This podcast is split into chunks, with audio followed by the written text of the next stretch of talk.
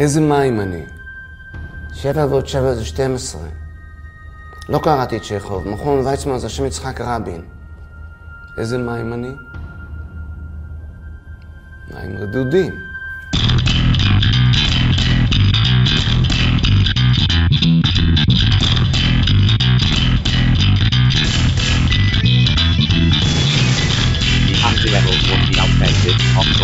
Before anyone started. Then on the page, who's sincere, clearly regret, backward, wait, naive, anachronistic. Maybe that'll be the point. Maybe that's why they need the next real level. Real level, as far as I can see, with disapproval. בוקר טוב, צהריים טובים, אחר צהריים טובים, ערב טוב, לילה טוב ולפנות בוקר נהדר לכם. אתם מאזינים למשדר רשת, לי קוראים ארז, משדר רשת בימים כתיקונם פודקאסט בענייני השעה, שזה מה שמעניין אותי בשעה שבה אני מדבר.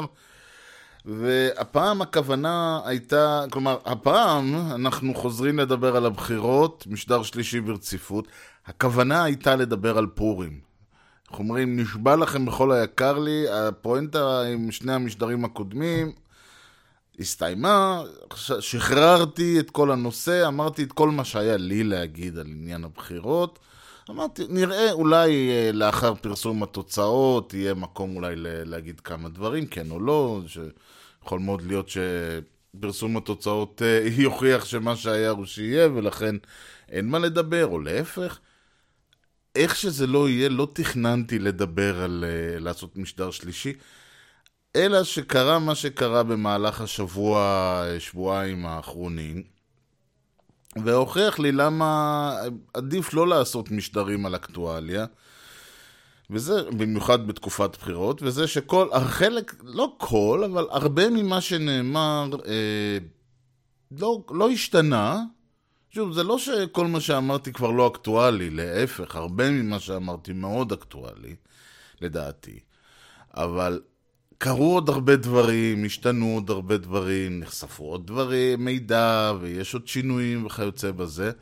אז נקרא לזה משדר אה, עונת הקמפיינים שלוש, ואני אציג פה ככה בעיקר עדכונים, כי הרעיון, אמרתי, אוקיי, אז אני ארשום לי כמה דברים להגיד בתחילת המשדר, וכמה דברים האלה הצטרפו לאט לאט לכדי משדר שלם, ואז אני אמרתי, טוב, נראה לי שפשוט נאלץ לעשות עוד אחד, ואז את המשדר פורים נעשה באיחור סופר אופנתי של שבועיים.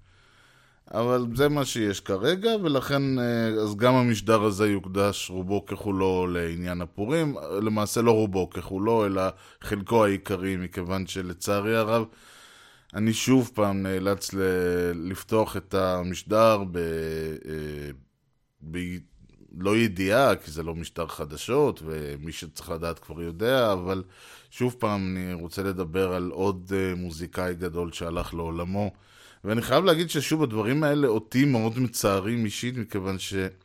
ואני מדבר על סקוט ווקר. סקוט ווקר אה, מוזיקאי שאני כבר, אני חושב שציינתי, כלומר, אני יודע שציינתי אותו אה, לפני אי אלו, לפני שנה, למעשה לפני שנה בדיוק, במרץ 2018, תחילת מרץ, אמנם לא סוף מרץ. אה, זה במשדר 45 עברו את הכללים, דיברתי עליו, אני תכף אגיד, אה, אזכיר על מה דיברתי. אבל אה, מדובר בעוד מוזיקאי שאני אישית מאוד אוהב. אחד מאלה שיש לי, אתם יודעים, כל מה שהוא הוציא יש לי וכל זה, ואני אוהב את כל המוזיקה שלו וכל הדברים האלה. אבל לא רק זה, כי יש עוד הרבה אומנים כאלה. גם המוות שלו בעצם, עצם העובדה שלא יהיה עוד מוזיקה חדשה, או לא, או לא, אני מניח ששוב, יחפרו מהארכיון כל מיני דברים, אבל כמו שאמרתי כבר בפעם הקודמת שדיברתי על זה שמרק הוליס הלך, מה שאני לא מאמין שמה ש... אני מאמין שמה שאומן לא ראה לנכון להוציא בימי חייו, לא שווה שיצא אחרי מותו, וזה נכון, בוא נאמר ככה, ב-99% מהמקרים. ואני די בטוח שאם לסקוט ווקר היה מה להגיד ב... מאז האלבום האחרון שלו, היה אומר אותו. אז להוציא דברים שהוא לא הוציא בימי חייו, זה שווה, זה לא שווה הרבה מבחינה אומנותית, לדעתי בכל מקרה. סקוט ווקר, אה, אני לא אתחיל לספר על כל ההיסטוריה שלו, אה, היה מוזיקאי אה, אומן פופ בשנות ה-60, אה, בהרכב שנקרא ווקר ברדרס, היה להם כמה להיטים מאוד יפים. לאחר מכן הלך לכיוון יותר, אה, שזה אגב דבר ראשון, אני מאוד אוהב פופ שנות ה-60, אפשר לומר שלא. במיוחד את הסגנון הזה של uh, מי שמכיר, זה קצת מזכיר את ה-Unchained Melody, השיר שלהם נקרא The Sun Gonna Shine Anymore, לינקים וכו' באתר משדרשת. הוא, לאחר מכן הוא הלך לכיוון מעניין, הוא לקח את הפופ פולק הזה שלו עם ה, ועם התזמור המאוד עשיר והמאוד תזמורתי, והלך לכיוון יותר שנסוני, יותר ז'אק ברל, הרבה ז'אק ברל למעשה. אה, ובמובן הזה השפיע מאוד אה, על אחד דיוויד בוי, שגם כן מהאומנים האהובים עליי. ועוד דבר שהוא עשה היה אה, להתחיל לפתח קצת את השפה המוזיקלית שלו. וזה היה תהליך שתחילתו הייתה בשנות ה-60, וסופו, על מעשה הוא לא הגיע לסופו, כיוון שהשפה המוזיקלית של סקוט ווקר כל הזמן הלכה והתפתחה, עם העובדה שהקריירה אה, שלו דעכה מה לעשות בסוף שנות ה-60, ואז הוא והווקר בראדרס ניסו לחזור קצת לעצמם בסוף, אה, בשנות ה-70, וכן הצליחו ולא הצליחו. וקרו הרבה דברים מעניינים שהובילו לכך שבסוף שנות ה-80, תחילת שנות ה-90, ובעיקר בעשורים, ב-20 שנה האחרונות, סקוט ווקר לקח את באמת כל מה שהיה לו, ואתם יודעים, אתם מגלים דברים, מסתבר שהוא למד.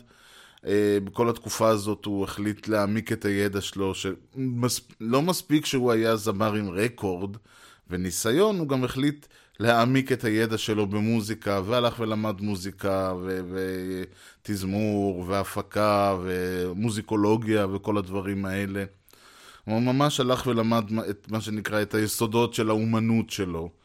וזה בדיוק העניין שדיברתי עליו באותו משדר, מכיוון שהקריירה של סקוט ווקר בעשורים האחרונים לקחה כיוון אחר לגמרי. הז'אנר שהוא בחר לבטא את עצמו הוא מאוד אוונגרדי. טקסטים שאין להם, שהם טקסטים שהם שירה אולטרה מודרנית. השירה עצמה היא מין משהו מוזר, אופראי, לא ברור כזה. אני לא אומר אופראי במובן שהוא שר אופרה, אלא הוא שר בסגנון שהוא קצת אופראי, עם, עם מלודיה שלא קשורה לכלום. כי גם הליווי לא קשור לכלום, והליווי הפך להיות מאוד אוונגרדי שוב, מאוד... כלומר, זו מוזיקה שצריך לשבת ולהקשיב לה, והיא לא קליטה ונעימה ו- ושווה לכל נפש. אבל הייחוד שלה ומה שהופך את, ה- את ה- אותה מסתם משהו experimentalי, וזה בדיוק מה שדיברתי עליו, הוא שסקוט ווקר הוא לא סתם מישהו שהחליט לעשות מוזיקה מודרנית או אקספרימנטלית, אוונגרדית או כל הדברים האלה, אלא זה מישהו שבא עם רקע מאוד מאוד של כתיבת שירים מאוד יפים. של... אה, הוא בא מהמקום הכי commercial, הכי פופי, הכי בית פזמון, מה שנקרא. הוא למד את כל החוקים, כמו שאמרתי, את, ה, את החוקים של האומנות שלו הוא למד. והוא לקח את כל הידע הזה, ועכשיו שהוא יודע איך, אה, אה, את כל הכללים ואת כל הדברים ואת כל ה...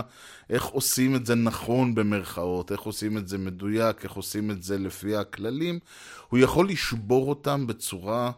ש, שיוצרת משהו חדש, זאת אומרת, זה לא סתם כאוס, זה לא סתם ווג'רה, זה לא סתם, אתם יודעים, לדפוק על הקיר עד שמשהו יקרה, זה לא סתם לזרוק חץ ל, ל, ואחרי זה לסמן מטרה ושאר מטאפורות. זה לחלוטין משהו שהוא מאוד, אה, אה, סגנון שהוא כביכול...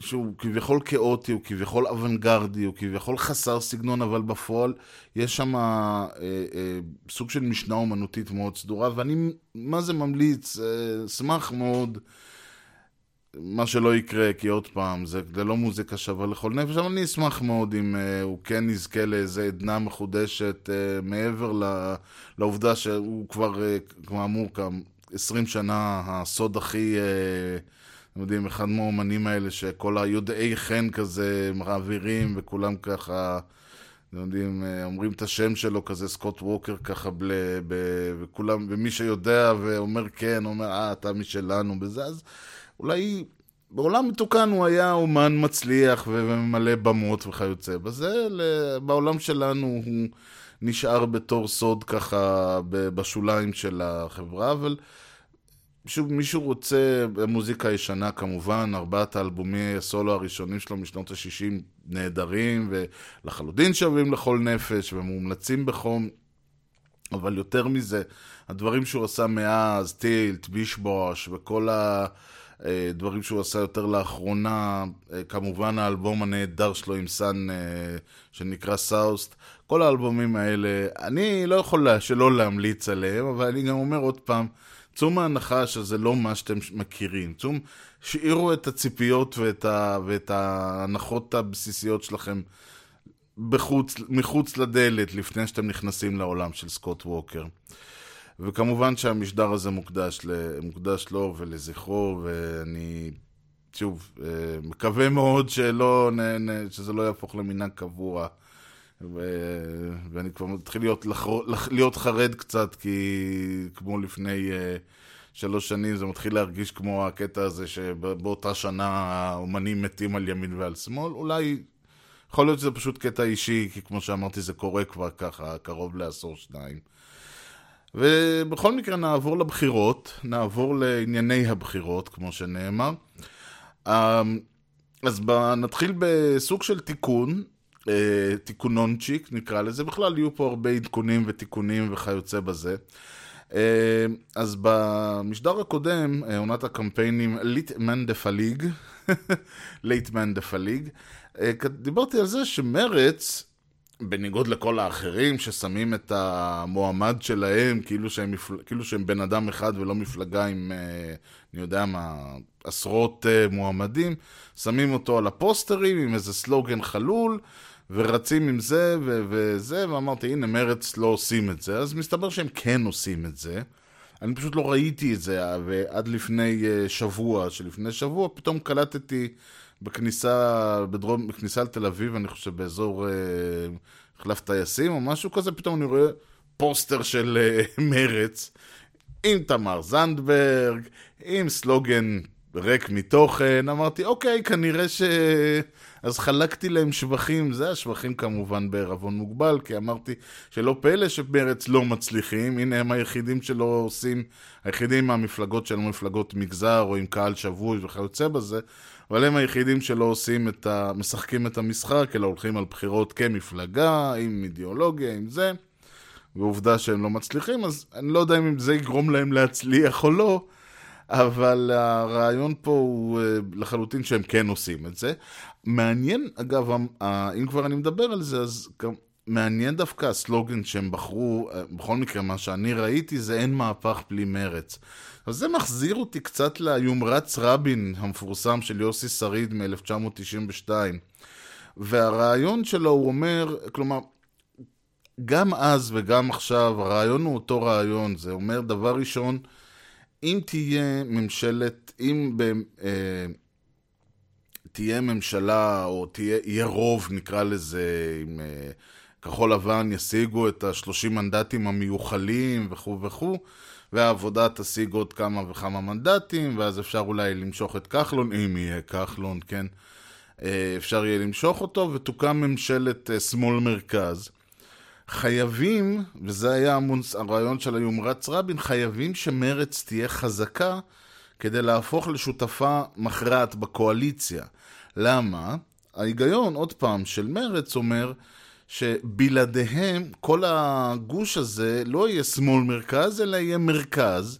ועם העובדה שיש שם אנשים כמו, יהיו אנשים שם כמו כחלון, יהיו אנשים כמו בוגי יעלון ואולי אשכנזי, ש, שעשויים, וגבאי, שעשויים למשוך את כל הגוש הזה לאזור היותר ימיני של המפה.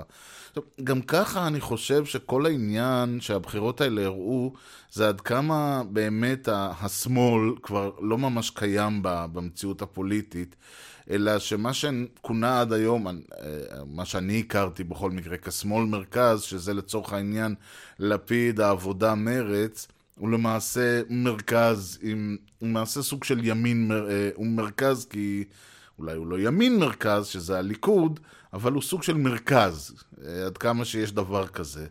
שזה בערך סוג הרעיון הזה של ימין אבל לא ביבי, כחלון ובנט וכאלה. אני, אתם יודעים, זה קצת מצחיק שאני עד עכשיו, אני עדיין טוען שזה למפלגות אה, אווירה חסרות תוכן, אבל כנראה שהעובדה ש, שכל מה שהוגדר כשמאל כבר לא רואה את עצמו כשמאל במדינת ישראל, עוזר להם לקבל יותר ויותר קולות. אגב, אני עדיין לא חושב שזה ישנה משהו. אם זה מישהו חושב שאני משנה פה את דעתי, אה, תחזיותיי אה, נשארו כשהיו, והן שמה שהיה הוא שיהיה. ושפשוט המנדטים יחולקו, העוגה תישאר כמו שהיא בכנסת הקודמת, היא רק תחולק קצת שונה בין המפלגות. אבל הרעיון הוא, של מרץ לצורך העניין, היה שהוא, הוא שזה בדיוק הקטע, אם אתה רוצה, אם אתה אדם שמאמין בשמאל, ואתה רוצה שהאידאות שה, שלך והאידיאולוגיה שלך תיוצג בצורה, אה, תבוא לידי ביטוי בממשלה, בהנחה ותהיה ממשלה שבראשות אה, בני גנץ, אתה חייב שמרץ תהיה גורם אה, אה, מהותי ב, כדי שהם יוכלו לדרוש תיקים, כדי שתהיה למילה שלהם השפעה, כדי שהם לא יהפכו להיות שותפה זניחה בקואליציה, אלא שותפה ראשית בקואליציה, וכן הלאה וכן הלאה. ולחלוטין הרעיון הזה הוא זהה לאותו קונספט של יומרץ רבין מ-92. אם אז היו למרץ 15 מנדטים, היום מה יהיה להם אלוהים יודע. ושוב, השאיפה היא שהם יעברו את אחוז החסימה. אם כבר אנחנו מדברים על uh, uh, כחלון, אז uh, כחלון uh, שוב uh, יצא עם סיסמה חדשה והזויה לא פחות מקודמתיה. מי שזוכר, הראשונה שלו הייתה, דיברתי על זה במשדר הקודם, גם כן, אני לא הולך להגיד כל הזמן דיברתי במשדר הקודם, כי כל המשדר הזה הוא על, מבוסס על הרעיון הזה של עדכונים לנושאים שדיברתי במשדר הקודם. אז זה הראשון שלו, הקונספט הראשון שלו היה למה רק כחלון דאג לך, ראה שזה לא יעבוד לו, הלך על כיוון של ימין שפוי, ועכשיו יצא משהו חדש, כחלון מועמד שבוחר בך, שזה קצת מצחיק, זה מזכיר לי את הבדיחות האלה של... אה, אה, אני לא זוכר, יש איזה קומיקאי ששמו ולינקים וכו' יהיו בזה, אבל... הפואנטה שלו הוא שהוא כביכול, אה, הוא כאילו רוסי, יהודי רוסי שבא מרוסיה, וכל הבדיחות שלו הם כאילו משחקי מילים כאלה על... אה, אתם יודעים, בארצות, ה... כאילו, הוא אומר, אה, איזה מדינה, ארצות הברית, what a country, what a country, כאן כולם מחפשים, everybody's looking for a party, everyone, כאילו, כולם מחפשים מסיבה. אה, in, in, in communist Russia, פארטי לוקס פור יו, כלומר המפלגה מחפשת אותך, אז כאילו זה הרעיון, אז אותו דבר ש... כחלון, וכל המועמדים רוצים שאתה תבחר בהם, כחלון בוחר אותך. זה, יש ציטוט נהדר של אה, שוקי טאוסיק בעורך האתר העין השביעית, שזה אתר של ביקורת תקשורת, שאני אגב ממליץ לכל מי שמעניין אותו באמת כל הנושא הזה של אה, אקטואליה ובחירות, בכלל, ו- ותקשורת, ואיך דברים מוצגים בתקשורת, שזה אחד הרעיונות שאני אה, מאוד אה, משתדל לדבר עליהם אה, במשדרשת. אז עין השביעית עושים את זה מאוד מאוד טוב, והוא מדבר שם, הוא, אה, כל יום שישי הוא עושה סקירת עיתונות, פעם היו עושים את זה כל יום, אבל נגמר להם הכסף. או משהו כזה, או הכוח. והוא אומר שם, אה, הפוליטיקאים והעיתונאים שלנו, זה אני מצטט, אנשים שאמור להיות להם האגו הגדול במדינה, מתנהגים כננסים גמדיים המתחפרים בכיס החולצה של מנהלי הקמפיין. עכשיו זה אדיר, כלומר, וזה בדיוק הרעיון הזה שדיברתי במשדר הקודם, על uh, למה...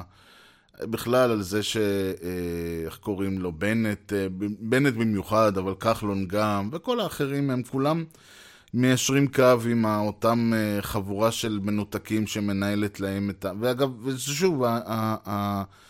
אני לא אוהב להגיד מדינת תל אביב, כי זה לא נכון, אבל... או, אני לא אוהב בכלל את המונח מדינת תל אביב, כי הוא לא נכון, אבל בלי כ... אבל להגיד, אם יש דבר שאני מוכן ל... ל... לחתום עליו, זה שכל אנשי השיווק, אנשי המדיה, אנשי הזה, לא חיים בארץ. בדרך כלל אפשר לראות את זה בפרסומות שהם עושים, שא', משודרות כנראה לקהל, לא יודע, אמריקאי, עולמם התרבותי הוא אמריקאי, הן פשוט פרסומות שגורמות לך, הן כמובן לא מצולמות בארץ ברוב המקרים, אבל זה כבר לא חשוב. אה, כלומר, זה לא חייב לי, אפשר לעשות פרסומת ישראלית לאלה ולאלה ולצלם אותה ברומניה, זה בסדר, אבל הרעיון הוא שהאנשים האלה לא חיים בארץ, במובן שהם אולי פיזית נמצאים במדינת ישראל, אבל עולמם התרבותי, עולמם החברתי, הכל מבחינתם נמצא כאילו הם נמצאים במנהטן. ואותם אנשים באים לאותם פוליטיקאים שגם לא ממש חיים בארץ, אלא חיים בבועות שלהם, ומנסים למכור, זה מנסה למכור את זה לאנשים שכן חיים בארץ, והתוצאה היא בהתאם. ואם כבר מדברים על קמפיינים uh, עצובים או עלובים, אז uh, uh, לחלוטין הקמפיין הפשיזם של uh, uh, בנט ואיילת שקד ממשיך להראות ש... שאני לא יודע כמה בנט משלם לאנשים האלה, אבל הם עושים עליו וואחד קופה, כלומר, אני באמת, מי שמנ... ואני אפילו לא טורח לבדוק את זה, כי זה לא כזה רלוונטי. אבל מישהו מנהל הקמפיין של בנט עושה עליו וואחד קופה, כלומר, בנט, מה שלא זורקים עליו אוכל. מה ההיגיון שאני בא, ו, אה, אה, בא למישהו ואומר, תשמע, אנחנו הולכים לשים את איילת שקד ואת המילה פשיזם בענק, וזה הולך להיות ה image של הקמפיין, של השלב הבא של הקמפיין שלך. ואני אומר, למה לא? בואו נלך על זה. כלומר, איזה רעיון גאוני. הם יודעים, כמו שיהיה לצורך העניין ביבי, נשים, באים לליכוד ואומרים לו, בואו נשים תמונה של ביבי, ולידו נשים את המילה מושחת. עכשיו, אחרי זה הסרטון יסביר שהוא לא מושחת ולא זה ולא פה ולא שם, אבל ה image, מאיזה אדם חפץ חיים פוליטיים הולך, ואני עוד פעם, יכול מאוד להיות שבנט אה, אה, ישרוד את, יעבור את אחוז החסימה וכל זה, איכשהו אני די בטוח שזה לא יהיה בזכות הקמפיין הזה, זה יהיה אולי, אלא אם כן יש לו uh, מעריצ, מצביעים, מעריצים, מצביעים, ש, שרוצים פשיזם. אני לא פוסל את העובדה שיש לבנט לא מעט אנשים שהיו שמחים אם לא הייתה דמוקרטיה במדינת ישראל. גם לביבי וגם להרבה אנשים אחרים. אבל לצורך העניין, איזה קמפיין גאוני זה, במרכאות, לקחת את איילת שקד, שגם ככה יש, בה, יש איתה הרבה בעיות של, אה, שהיא אה, ממוססת את הפרדת הרשויות, שהיא פוגעת בדמוקרטיה, ולשים את המילה פשיזם, ו- ולבנות על זה שמישהו יישאר לסוף הסרטון, שהוא שמע אותה נובחת, מבחינתי זה דמוקרטי. זה... אני לא יודע מה ההיגיון פה, אני לא יודע מה הרעיון פה, ועכשיו היא מצטלמת עם בורסם הפשיזם בכל מיני מקומות. ואתה אומר, אתם מנציחים את העובדה שהילד שקד, עכשיו, אם הרעיון היה בואו נדחוף למעריצים מצביעים שלנו, שרוצים פשיזם במדינת ישראל, שרוצים שלטון פשיסטי, נדחוף להם את זה, אבל נעשה כאילו אנחנו מדברים על דמוקרטיה, אוקיי, גאוני. איכשהו אני לא חושב שזה הפואנטה, הרגשה שלי. עכשיו, אם כבר אמרתי ביבי ודיברתי על מושחת, אז uh, קרו שני דברים uh, במהלך, קשוב, השבוע, שבועיים האחרונים. אחד מהם, ואולי הפחות אישיו, uh, הזה, שעשה פחות גלים, הוא העובדה שהליכוד פרסם מצע. זה לא היה במערכת בחירות, לא האחרונה ולא זאת שלפניה. הליכוד אשכרה פרסם מצע. והמצע של הליכוד, ואני ממליץ לכל אדם שרוצה להבין באיזה מדינה הוא חי, לקרוא את מצע הליכוד. המצע הליכוד נמצא ב... ב באינטרנט, פשוט צריך לרשום מצע הליכוד במנוע החיפוש האהוב עליכם, וזו התוצאה הראשונה. ואז אתה מגיע לקובץ PDF, ואתה מסתכל, ורשום מצע הליכוד, והנה, השור... ואני אקרא לכם פשוט את הפסקה הראשונה. אפילו לא את הפסקה הראשונה, אבל נתחיל, המשפט הראשון. כלכלה. כאילו, מצע הליכוד, כותרת, מתחת לזה, כלכלה. אנחנו נצליח לייצב את הכלכלה. שוב אני שואל את עצמי, מה זאת אומרת אנחנו נצליח לייצב את הכלכלה? האם הכלכלה צריכה ייצוב? כלומר, האם אתם טוענים שהמצב הכלכלי של מדינת ישראל לא יציב? ואם כן, מי אשם בעניין הזה? מי היה בשלטון on and off ב-20-30 שנה האחרונות, ומי היה ראש הממשלה בעשר שנים האחרונות, שצריך לייצב, את, ש, שהרס את הכלכלה כדי שנבחר בליכוד שייצב אותה. וזה אותו דבר עם הפשיזם של אה, בנט. מה, מה עובר לאנשים האלה? כלומר, אני מבין את הקונספט. הקונספט של הליכוד הוא תמיד, מצא, אה, אה, לא מצא, אלא הקונספט שלהם הוא שהמדינה, יש בה שלטון שמאל מפאיניקי, שרוצה להשמיד את הכלכלה ואת המדינה הישראלית ולמכור אותה לערבים, וחייבים לבחור את ביבי, ש... אה, להחליף את השלטון ולשים את ביבי כראש ממשלה, שהוא זה שישנה את המצב. זה דבר נהדר אם רק היה תואם למצב במדינת ישראל, שהשמאל, לא רק שהוא לא שולט במדינה, הוא כבר לא כמעט ולא קיים, כמו שהתחלתי ואמרתי. אנחנו מתחילים לראות שאפילו מה שהמפלגות שזוהו עם השמאל, כמו לפיד והעבודה, אה, הן כבר מפסיקות להתנהג כמו מפלגות שמאל, הן ממש מתחילות להתנהג כמו מפלגות מרכז ששואפות לימין. ובכל זאת, אנחנו ממשיכים לשמוע קולות מהליכוד של אנחנו נצליח לייצב את הכלכלה, כאילו שהם לא היו הממשלה עד עכשיו. אה, ביחד נחזיר את השלווה לחיי האזרחים, זה הסעיף הבא, ביטחון. ביחד נחזיר את השלווה. שוב, מי דאג לזה שלאזרחים אין שלווה בעשור האחרון? מדיני, ביחד נצליח להביא ביטחון. זה בכלל נחמד, שהמדיני אצלו זה גם ביטחון. לא עוד נסיגות חד צדדיות. יש פה כל מיני דברים הזויים ש... ש... וכל העניין מדבר כאילו, כאילו אנחנו ב-2000 ו... כאילו אנחנו לא ב-2019 וכאילו לא היה לנו אה, לפחות עשור של אה, שלטון הליכוד, לא לדבר על זה שהליכוד היה בשלטון גם לפני שהיה את קדימה, והליכוד היה בשלטון, שוב, on and off מאז 77, שאז זה היה המהפך הראשון, ומאז הליכוד, אם לא בשלטון, אז לפני, אחרי, הם ב... אה, אה, היה מלכשלת אחדות, ואז הליכוד אה, חזר לשלטון, ואז היה רבין, ואז היה ביבי, ואז היה ברק, ואז היה שרון, ואז היה קדימה, ואז היה ליכוד. זאת אומרת, הליכוד און אנ אוף בשלטון כבר מאז 77, ובעשר שנים האחרונות רצוף. למה, אה, מאיפה הדברים האלה? אגב, כל מה שהם מדברים עליו זה דברים שקרו ב-2002 ו-2003, לפני יותר מ-10 שנים, לפני יותר מ-15 שנה, שמאז הליכוד בשלטון באופן רצוף והורס את המדינה. אבל עכשיו הם מציעים מצע כאילו שהם הולכים לתקן את המדינה. ואם כבר מדברים על מה שלתקן את המדינה, אז כן, עוד דבר שקרה זה שהמעורבות של ביבי בתיק 3000, שעד אז, תיק הצוללות והספינות, שעד אז הוכחשה וכולם, ואמרו, טוב, כאן, השאלה שלי תמיד הייתה, מה עדיף? האם עדיף ראש ממשלה שהוא מושחת, ש... אה, אה, אה, עשה, גזר קופון על עסקת נשק ש... במיליארדים שצה"ל לא צריך מתקציב המדינה, או שמדובר בראש ממשלה אידיוט, שהאנשים הקרובים לו וסובבים אותו ואנשי סודו עושים בתקציב המדינה ובתקציב הביטחון כבשלהם, והוא לא רואה את זה. באה התגלית האחרונה ואמרה שהוא כנראה, בניגוד לזה שאני תמיד אומר שלא לייחס כוונת רשע למה שאפשר להסביר כטיפשות, כנראה שהייתה פה כוונת רשע, מכיוון שמסתבר שהוא כן מושקע, והוא כן הרוויח, אולי לא באופן ישיר, אבל באופן עקיף, מכיוון שהוא היה מושקע במניות של, אה, חבר... של מישהו, חברה ש... כלומר, כל הנושא הזה של הצוללות והדברים האלה הביא רווחים לאותה טיסנקרופ הזאת, שבאופן לא ישיר, אלא עקיף, הכניסה, העלתה את ערך המניות שהיו בידיו. אה, ולכן יש כאן אה, לא חשש לפגם, אלא כנראה פגם, וזה, נושא, וזה גם משהו שאם היה בידי, אה, אני לא יודע מה, המשטרה או היועץ המשפטי, סביר להניח שהיה גם כן מצטרף לכתבי האישום. אבל עוד פעם, זה לא כל זה משנה, כי, כי לבוחרים של הליכוד זה לא מפריע, וזה קטע שהוא מעניין, וזה מביא אותי לחלק השני שאני רוצה לדבר עליו.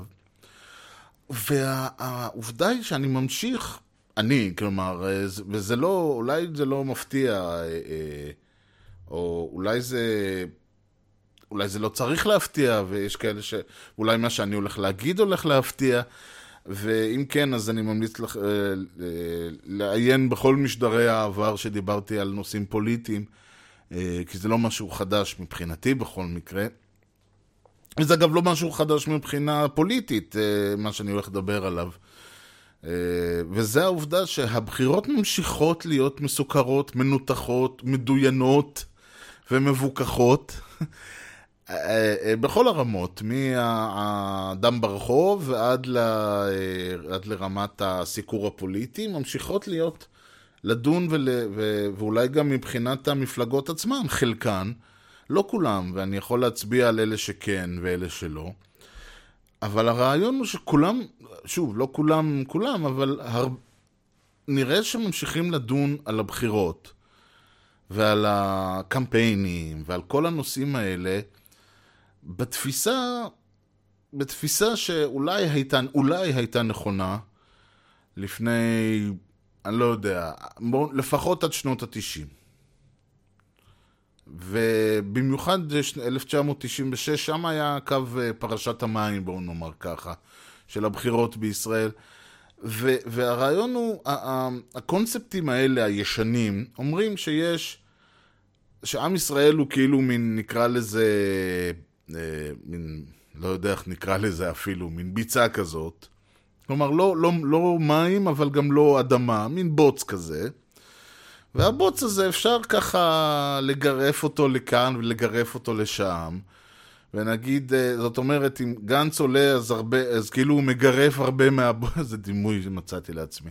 גנץ הוא מגרד, מגרף לעצמו חלק נכבד מהבוץ אליו, ואז במהלך הבחירות הבוץ מתחיל ככה לזלוג חזרה למקומות שהוא היה בהם, אלא אם כן הוא יצליח להביא עוד איזה איחוד ועוד איזה משהו, ועוד פעם יגרוף קצת מהבוץ, ואז ביבי יוצא עם ה...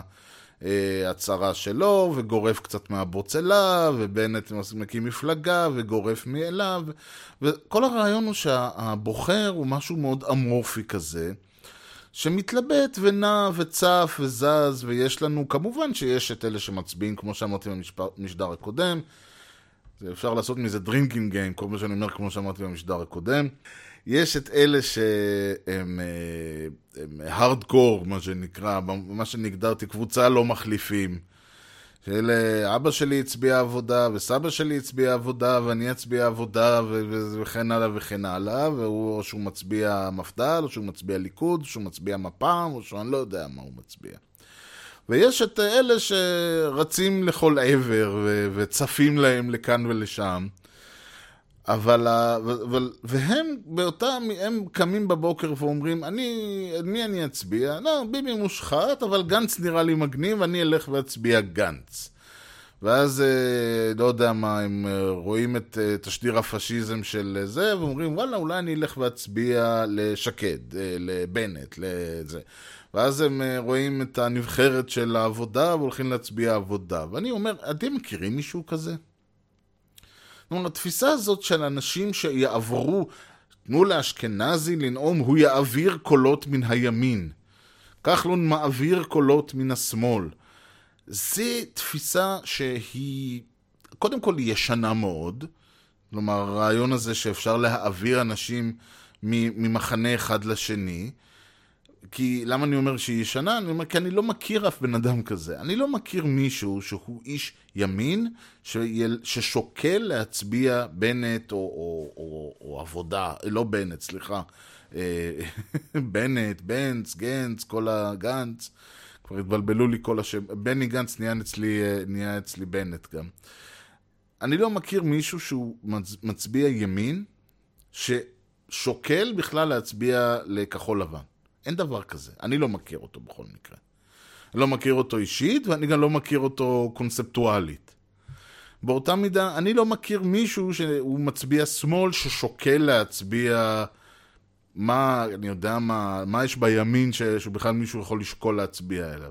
זאת אומרת, הגושים הם די קבועים, ובטח שאני לא מכיר מישהו שמתלבט בין להצביע לליכוד לבין להצביע לעבודה או לכחול לבן. אין דבר כזה, אין חיה כזאת בישראל 2019, לא יודע אם אי פעם הייתה. ויותר מזה אני אגיד, זה מה שדיברתי עליו, שאמרתי שהגוש שה, השמאל למעשה כבר, בגדול כבר מפסיק, הוא כבר לא כל כך קיים.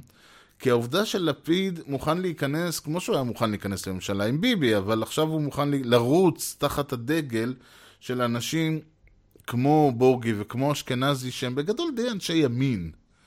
בוגי לחלוטין ואשכנזי בתפיסה, כדי שכחול לבן תיתפס כמפלגה שהיא במרכז, מה שנקרא, עם, עם שוליים בשמאל ושוליים בימין.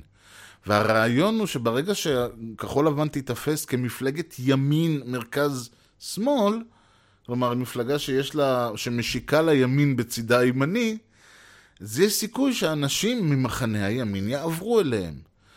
אם הם יצליחו בזה, אגב, כל הכבוד להם. אם הם לא יצליחו בזה, אף אחד לא יעבור אליהם, ולא משנה כמה המצע שלהם, והדרך שלהם, והגנרליות שלהם, והביטחוניסטיות שלהם, וה- והכריזמה שלהם, וכל הדברים האלה, אף אחד, אף אחד מאנשי הימין לא יעבור, אה, מצביעי הימין, סליחה, לא יעבור למפלגת כחול לבן, כל עוד הם נתפסים כמפלגת מרכז-שמאל. לא יעזור כלום, אף אחד לא יעשה את זה. אדם מהימין אה, בשלב הזה מחליט, אם הוא לא ביביסט, מה שנקרא, אז הוא מתלבט כרגע בין אזור ה- ה- ה- בנט ועוצמה יהודית וכל זה, מאלה שנמצאים בצד אחד, ליברמן קצת, וכחלון בצד השני, או הליכוד עצמו. זאת אומרת, זה, ה- זה הסקופ שלו. ושוב, אף בן אדם שמצביע עוצמה יהודית לא, מתל... לא מתלבט בינם לבין ליברמן או כחלון. אף אחד שמצביע כחלון לא מתלבט בינו לבין בנט. כלומר, כל ההתלבטות הזאת, כל הקולות הצפים האלה, ושוב, אה, מצביעי עבודה לא ילכו ויצביעו מרץ. מה שנקרא, כמו שאנשי מרץ לא ילכו ויצביעו חדש. כי זה בדיוק העניין שאתה אומר, טוב, אני שמאל, אבל לא עד כדי כך. אז מה כן עושים בעצם? אז למה נועדים כל הקמפיינים אם כאילו העוגה קבועה? הרעיון הוא לא להביא קולות, אה, אה, להעביר אנשים, מכיוון שההשקעה הדרושה בלהעביר אדם, גם אם הוא מתלבט, גם אם יש חיה כזאת, כל צף, מתלבט, לא החלטתי, לא יודע, ונניח שיש חיה כזאת, ההשקעה שאני צריך בתור אה, פוליטיקאי, בתור אה, יועץ שיווק או whatever, להעביר מישהו ממפלגה אה, מתלבט או ממפלגה אליי, הוא מיותר. זאת אומרת, זה ממש כמו full גז בניוטרל, או, גג, או full גז בהילוך ראשון. כלומר, אתה, הרכב מתאמץ מאוד במהירויות שהוא כבר יכול, אתה יודע, אתה כבר יכול להכניס לשלישי ולנסוע. אז מה כן עושים? המטרה של כל קמפיין בחירות, וזה בדיוק הקונספט ש, שהיה אולי המהפכני ב-96, יכול להיות שזה אגב היה גם ב-92, אני לא חייתי אז, כלומר חייתי אז, אבל לא הייתי מעורה כמו שהייתי, כמו שכבר הייתי מ-96 והלאה. אה, אבל זה, 96 נחשב המהפך הגדול, נחשב הפעם הראשונה שהיה קמפיין שכיוון, שלקח את התפיסה הזאת וכיוון אליה. והתפיסה היא, כמו שאמרתי, לא להביא כמה שיותר, לא לשכנע ולהביא קולות, אלא להפך. המטרה של הקמפיינים היא להביא מה שיותר מצביעי המפלגה לקלפיות. וזה נכון גם מאחר ואחוזי ההצבעה הם נמוכים. ובישראל עוד יחסית המצב בסדר, אנחנו, מה, המצב, מה אחוזי ההצבעה? 60-70 או משהו כזה, לא יודע, פלוס מינוס. בארה"ב ובמקומות כאלה יש לכם 50 אחוזי הצבעה, זה כלום. אז זה, זה מספיק כלום שאם, אה, כמו שהיה עם אה, בוש אה, ג'וניור, שאף אחד לא האמין שייבחר פעם שנייה, אבל הוא הצליח לגרום בהפחדה וכל הנוס... הדרכים הבי... שאנחנו רואים את ביבי עושה נהדר, הצליח לגרום למצביעים שלו, במיוחד הימנים, האבנגליסטים, הדתיים, כל החבר'ה האלה, להרגיש שאם הם לא הולכים לקלפיות ולא רצים לקלפיות להצביע אה, אה, רפובליקנים ובוש, אז, אה, אז איך קראו לו? מי זה היה שם? ג'ון קרי יעשה להם שם מדינה סוציאליסטית, חילונית ו- וכל מיני שטויות כאלה, והם רצו יפה מאוד ו- וכולם היו בהלם. ואותו דבר נתניהו, אה, ב-96 למשל, שהלך על הקונספט של נתניהו טוב ליהודים, ברס יחלק את ירושלים, שזה בדיוק העניין. הם הלכו ובדקו ומצאו מה יגרום, לה, מה מז, המזהה. זה היה הסיפור עם פינקלשטיין וכל זה, שהלכו ובדקו מה האנש, המזהה שיגרו, ש, שגורם לאנשי ליכוד לתפוס את עצמם כליכוד. הם מצאו מתאם מאוד אה, לא יודע עד כמה המתאם היה טוב, בין הזהות שלי כאיש ליכוד, או איש ימין נקרא לזה, לבין הזהות שלי כ, אה, כיהודי לפני ישראלי. אז דבר ראשון, נתניהו טוב ליהודים. ועד היום אנחנו רואים את העניין הזה. זה לא סתם שהוא כל הזמן לוחץ, כמובן שיש לו סיבות אידיאולוגיות מהבית וכל, והמפלגה וכל זה, אבל זה גם מתאים לו. מתאים לו התפיסה הזאת שנתניהו טוב ליהודים. שנתניהו הוא ראש הממשלה של היהודים, שנתניהו הוא המנהיג של היהודים. זה טוב לו מכיוון שזה הזיהוי של המצביעים שלו. הדבר השני שהם גילו, זה שהדבר שהכי יגרום, ש, שהכי יגרום לאותם אה, מצביעי ליכוד לרוץ לקלפיות בהמוניהם, הוא היהרג ובל יעבור שלהם, שבשבילו הם יהיו, יעלו על הבריקדות, זה ירושלים, ומפה פרס יחלק את ירושלים. וזה בדיוק מה שהביא את אותם מצביעי ליכוד בסוג של המוניהם לקלפיות, וזה הביא לנתניהו את הזכייה ב-96. זה אגב אותו טריק, שהוא, טריק דומה שהוא עשה בבחירות האחרונות. להגיד לאנשים הערבים, לאותם מצביעי ליכוד יהודים, הערבים נוהרים בהמוניהם, לא גרם לתזוזה של אנשים מבנט. הרי אם הערבים נוהרים בהמוניהם, למה שאני לא אבחר בנט? אם הערבים נוהרים בהמוניהם, למה שאני לא אבחר ליברמן? מה, הם פחות אה, אנטי-ערבים מנתניהו? לא, זה היה בדיוק העניין שגרם להרבה מעריצי, להרבה מצביעי ליכוד לרוץ לקלפיות אף הם כדי למנוע את העניין הזה. זה פחות הפריע ל... ל... מסתבר שזה כנראה היה יציאה שפחות הפריע, ושוב, הוויכוח האם זה אכן מה שגרם לח... לנתניהו להשיג את ה-30 מנדטים שלו, יש דעות חלוקות, יש טוענים שזה לא היה משנה, ויש טוענים שזה היה המהלך שהכריע את הבחירות, זה לא משנה כרגע. הפואנטה היא שזה המהלך שהוא ביצע, בידיעה שזה מה ש... זאת אומרת, זאת הייתה הסיבה שהוא ביצע את זה. הרעיון הוא לזהות מה שיותר דברים, מה הרעיון שמגדיר את, ה... את המצביעים שלך, איך הם רואים את עצמם באופן גורף.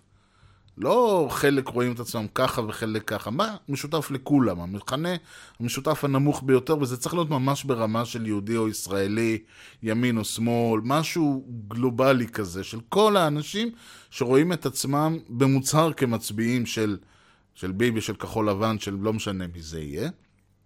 הדבר השני, מה יגרום להם לצאת מהבית? וזה בדרך כלל חייב להיות משהו שלילי, זה חייב להיות משהו אנטי, זה, כי מה לעשות? אני, אם בשביל משהו חיובי, אני לא אצא מהבית, עם כל הכבוד. אני לא אלך להצביע, מה זה משנה? הקול שלי לא קובע וכו' וכו'.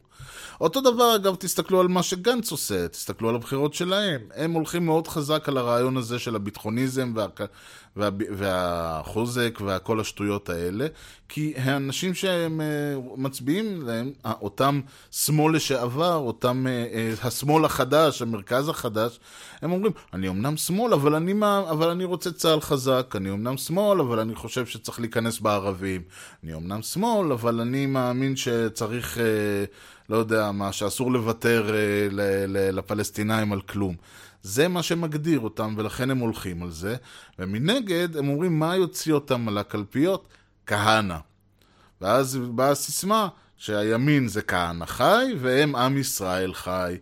גם ישראל, לא היהודים אלא הישראלים, שזה מה שמגדיר יותר את גוש השמאל-מרכז, גם הרעיון הזה של שוב, היפה הבלורית והתואר, אני שמאל, אבל זה לא אומר שאני נגד צה"ל, אני שמאל, אבל זה לא שאני בעד uh, לפנות התנחלויות, או, או להחזיר את השטחים, או מה שזה לא יהיה.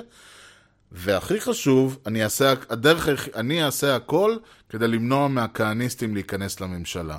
כדי למנוע לכהניסטים להיות uh, שר החינוך, או שר הזה וכו', או שר הנתניהו. זה בדיוק העניין, ואנחנו רואים את זה, ולכן אני גם טוען שה, שהעוגות לא הולכות להשתנות. מה שהולך להשתנות זה החלוקה ביניהם, אולי קצת יזוזו מפה לשם, אולי קצת יזוזו משם לפה.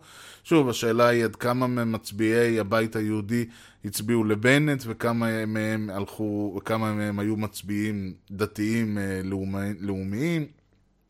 שאלה שבהחלט יכולה להכריע את מצבו של בנט, אותו דבר כחלון, אותו דבר ליברמן, אותו דבר עבודה, אותו דבר מרץ. אבל בגדול ה- העוגה לא תשתנה. זה לא שהליכוד פתאום יביא 50 מנדטים, זה לא שגוש השמאל פתאום יביא 65 מנדטים. זה לא יקרה. ככה הערכה שלי, ואני גם די בטוח שזה נקודת, העב... נקודת ה- המוצא של כל האנשים. בגלל זה גם שאומרים שלנתניהו יש סקר. שקר עומק שמבטיח לו 20 מנדטים, יכול מאוד להיות שאם אה, 100% מהמצביעים הולכים להצביע, לליכוד יש 20 מנדטים, אני לא אתפלא, גם במציאות הנוכחית. העניין הוא שלא כל האנשים הולכים להצביע, אלא 60-70% מבעלי זכות ההצבעה הולכים להצביע. ובמציאות הזאת, אם עשרה אחוז יותר או עשרים אחוז יותר, מ- אם אה, לצורך העניין יש 200 אלף מצביעי ליכוד ו-200 אלף מצביעי גנץ או עבודה, או, או מה שזה לא יהיה, ומתוך ה-200 אלף מצביעי ליכוד, 180 אלף הלכו להצביע, ומתוך ה-200 אלף מצביעי גנץ, 150 הלכו להצביע, זה שווה, זה מנדטים. ולח- והמנדטים האלה יכולים להיות בהחלט ההבדל מזה ש... בניגוד לסקרים, נתניהו שוב יוציא את השלושים מנדטים שלו ושוב ייבחר לראש ממשלה. מכיוון שסקרי העומק לא מבטיחים שום דבר, הדבר היחיד שהם מבטיחים, דבר היחיד ש... בהנחה שוב זה סקר ש... שא' כל הסקר הזה קיים, וב' שהסקר הזה באמת אה, אמיתי ונכון סטטיסטית ומנבא. הדבר היחיד שהוא לא מנבא זה כמה מהאותם 20 מנדטים ילכו להצביע, מצב שיכול להביא לנתניהו גם 30 מנדטים. ואם כבר אני בענייני אה, אה, גישת ה... אמרתי שאמרתי ככה ואמרתי ככה, אגב, יכול מאוד להיות שאני אוכל את הכובע אחרי הבחירות, אני בספק, אבל שוב, נד- נדבר בעוד שבועיים. אבל דבר שאני כל הזמן טענתי, ואני לא הולך לאכול את הכובע לגביו, ובזה נסיים, זה העובדה שהסתיימה חקירתו של התובע המיוחד אה, אה, מולר, שאני לא זוכר את שמו, בנושא האם הייתה אה, מה שבארצות הברית מכנים collusion. כלומר, האם טראמפ קשר ושיתף פעולה עם הרוסים ל- לעשות כל, ועשה, הבטיח להם כל מיני הבטחות, ובתמורה הם אה, עשו כל מיני hacking וכל מיני, פיזרו כל מיני fake news, ועשו כל מיני דברים מגעילים, והטו את תוצאות הבחירות לטראמפ, וכו' וכו' וכו'. סיים האיש את החקירה הארוכה והמסועפת שלו, וגילה שלא, לא היה שום דבר. כלומר, לא משהו שמצריך כתבי אישום, אולי יהיה איזה, אתם יודעים, אולי בדוח יהיו דברים נוקבים וכואבים וכאלה. אני לא יודע, אני לא חושב שהוא עוד פורסם, אבל בגדול הרעיון הוא שלא הוגשו כתבי אישום, לא נמצאה אחריות קרימינלית של אף אחד. לא רק שלא של טראמפ, אלא לא של טראמפ, לא של בני משפחתו, לא של מי מאנשיו. כל הכתבי אישום שהוגשו, הוגשו על דברים שהם טכניקליטי. זאת אומרת, במהלך החקירה התברר שהעורך דין שלו אה, שילם כל מיני דברים, ומישהו מהאנש... וכל מיני... והיועץ... מי שמונה ליועץ הביטחוני, ומי שמונה... היה שם עוד מישהו שהם שניהם שיקרו בחקירה שלהם, או הסתירו עובדות, או כל מיני דברים כאלה, וזה נחשף. כל האנשים האלה זה דברים שבמהלך החקירה התגלה. זה דברים שהם technicalities שלא קשורים. זאת אומרת, אם ניקח 100 אנשים ונחקור אותם, עכשיו, לא משנה, תבחרו עשרה, תבחרו 100 אנשים רנדומלית מה, מהמדינה, בכל הרמות, בכל הדרגות, תחקרו אותם, חקירה לעומק, יש סיכוי טוב שתמצאו שעשרה מהם אשמים בכל מיני דברים, או חשודים, או ביצעו כל מיני עבירות, זה בערך מה שקרה פה. אבל זה לא אומר שום דבר. ולמה זה לא אומר שום דבר לגבי אה, רוסיה וזה? כי א', רוסיה לא ביצעה שום האקינג. ועוד פעם אני אגיד, הטענה שרוסיה רוצה להטות את תוצאות הבחירות בארצות הברית או בישראל או בכל מדינה אחרת היא- נון סטורי מכיוון שכולם רוצים להטות את הבחירות. תנו לישראל מחר אה, אה, יכולת להטות את הבחירות בארצות הברית ומה זה, והיא לוחצת על הדוושה הזאת כאילו אין מחר. תנו לארצות הברית את היכולת להטות את הבחירות ברוסיה, ותאמינו לי, האמריקאים ינצלו כל טריק מלוכלך בספר כדי לעשות את זה. זה לא שהרוסים הם היחידים שעושים את זה. זה דבר ראשון. עכשיו, השאלה, זאת אומרת, זה שהם רוצים זה יופי. השאלה היא מה הם יכולים לעשות. אז יש להם את Russia Today, שזה ערוץ שהוא כביכול מדברר, לא, אני אומר כביכול כי אני באמת לא יודע, אבל הטענה היא שהוא מדברר את הממשל הפוליטי. יפה. אבל יכול גם להיות שהוא מצ... שהוא מציג, אה, אה, בגלל שהוא מציג זווית, הסתכלות אחרת, על המצב בארצות הברית, הוא דווקא מעודד אנשים לחשוב ולהגיד, אוקיי, רגע, אם יש... עד עכשיו אנחנו תמיד ראינו את א', באים רש"א טודיי RT ומציגים לנו את ב', עצם קיומו של התפיסה שיש א' וב', אז אולי גם ג' וד', עלול לעודד את האנשים דווקא לחשוב. למה אתם... כלומר, ההנחה היא, שוב, שאם אני מנסה לשטוף לך את המוח, ואז בא מישהו אחר ומנסה לשטוף לך את המוח, אז, אתה או, אז או אני אשטוף או הוא ישטוף. אין אופציה שבא מישהו ואומר, רגע, עצם זה שהם מציגים דעה נגדית מלמד אותי שיש עוד דעות חוץ ממה שאתם מציגים, אז אולי בכלל אני אקרא ואחשוב ואסתכל ואביט ואבין ואלמד קצת על המצב. יכול מאוד להיות. זה לא מתאים כל כך לנרטיב האמריקאי או הישראלי או לכל נרטיב שהוא, שאומר שמה שהתקשורת מציגה זו האמת המוחלטת ואין בלתה. וכבר דיברתי על הנושא של fake news, חזור ודבר במשדרים קודמים, ואני אחזור על זה שוב, שוב פעם. ה fake news הוא משהו שהוא מומצא ומוקצן, ואם כבר יש fake news, היא בדרך כלל בתקשורת הממוסדת, שנוטה אה, לעשות הרבה מאוד דברים שמפוקפקים ג'ורנליסטית. להציג הרבה מאוד דעות כעובדות, להציג הרבה מאוד שמועות כעובדות או כדברים לדוגמה. העובדה שכולם יישרו קו לפי הנרטיב של הרוסים פרצ, פצ, אה, אה, פרצו לוועידה הדמוקרטית וגנבו, לשרת מיילים שם, וגנבו את כל המיילים ופרסמו אותם בוויקיליקס. ואני עוד פעם אומר, זה שהם כולם חושבים שזה הרוסים זה יופי, אין שום עדות שזה הרוסים עשו. אם כבר יש עדויות שזה כנראה היה אה, מישהו מבפנים, מישהו שגם נרצח אה, כתוצאה מההדלפה הזאת. אני לא יודע מה היה בדיוק שם, אולי אף פעם לא נדע, אולי מתישהו זה יתגלה. אבל יש. יש סיפור הרבה יותר אה, קרדיבילי בעיניי, שלא מדובר פה בהקרים רוסים שפרצו לשרת של, ה, של הוועידה הדמוקרטית ה, ה, בארצות הברית, אלא שבאמת אותו עובד ממורמר, או שהוא היה חייב לכל מיני, או שהוא היה חייב כסף, או שהוא לא יודע מה, היה לו בעיה אידיאולוגית, או אלף ואחת סיבות אחרות. יכול להיות שהוא היה חייב כסף.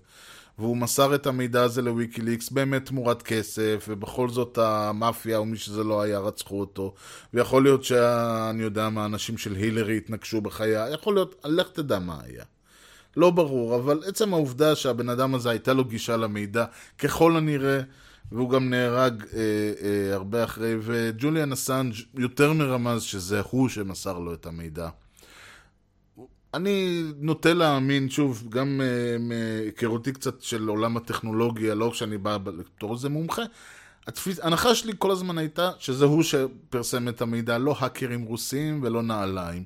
אותו דבר עם uh, פודסטה, אותו דבר עם כל האחרים. זה לא, אולי ההאקרים במקרה של פודסטה היו רוסים, זה לא רוסיה, מכיוון שהבן אדם נפל לאיזשהו, uh, מה שנקרא spear phishing, שזה שולחים ספאם לכל העולם ואשתו. אומרים להם, ואנחנו מבקשים, תתק... צריכים שתשנו את הסיסמה, אנחנו מגוגל, צריכים לשנות את הסיסמה לג'ימייל, תיכנסו ללינק הזה ותשנו שם את הסיסמה, והוא עשה את זה.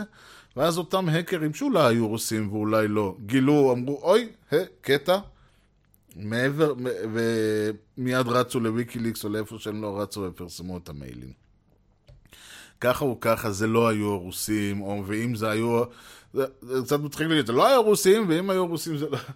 זאת אומרת, אולי במקרה הספציפי הזה כן היו האקרים רוסים, אבל זה לא שהרוסים אה, אה, פרצו לשרת המייל של אותו, אה, של הילרי קלינטון ומייק ודסטה, אלא שאיתרע מזלם והאידיוט נפל אה, קורבן ל... ל, ל לפעולת של האקרים שאולי היו רוסים, אני באמת לא יודע.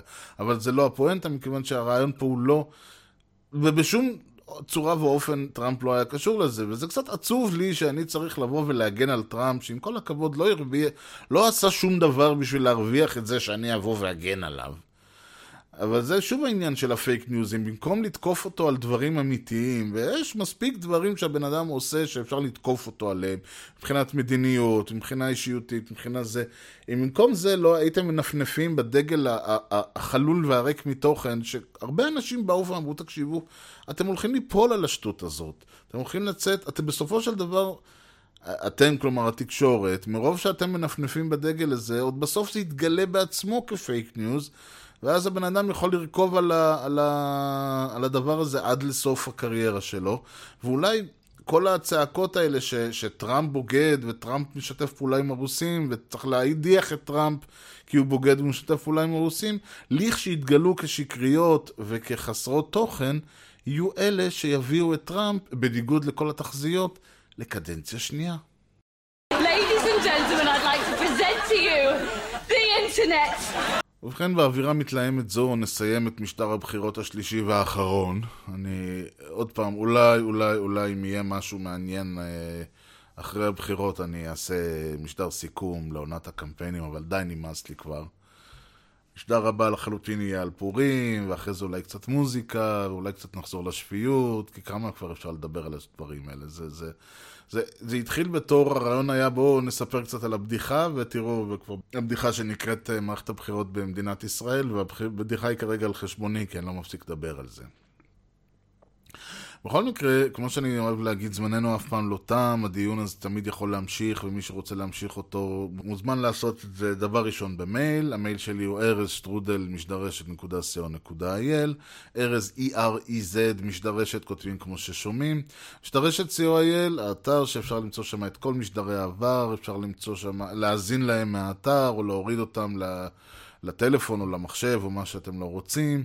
אפשר למצוא שם את כל הלינקים והדברים שדיברתי עליהם, את כל הקישורים למשדרי העבר שהזכרתי במשדר הזה ובמשדרים אחרים.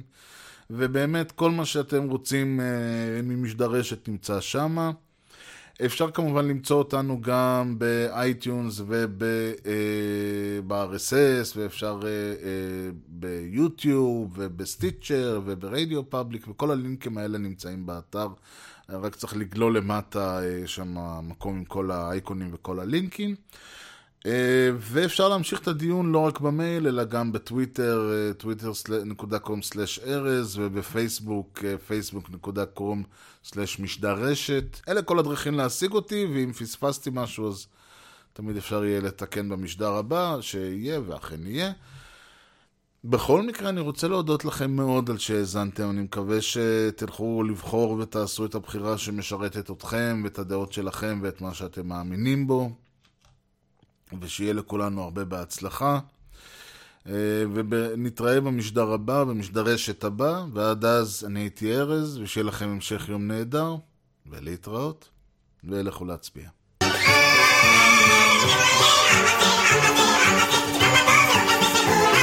Woo!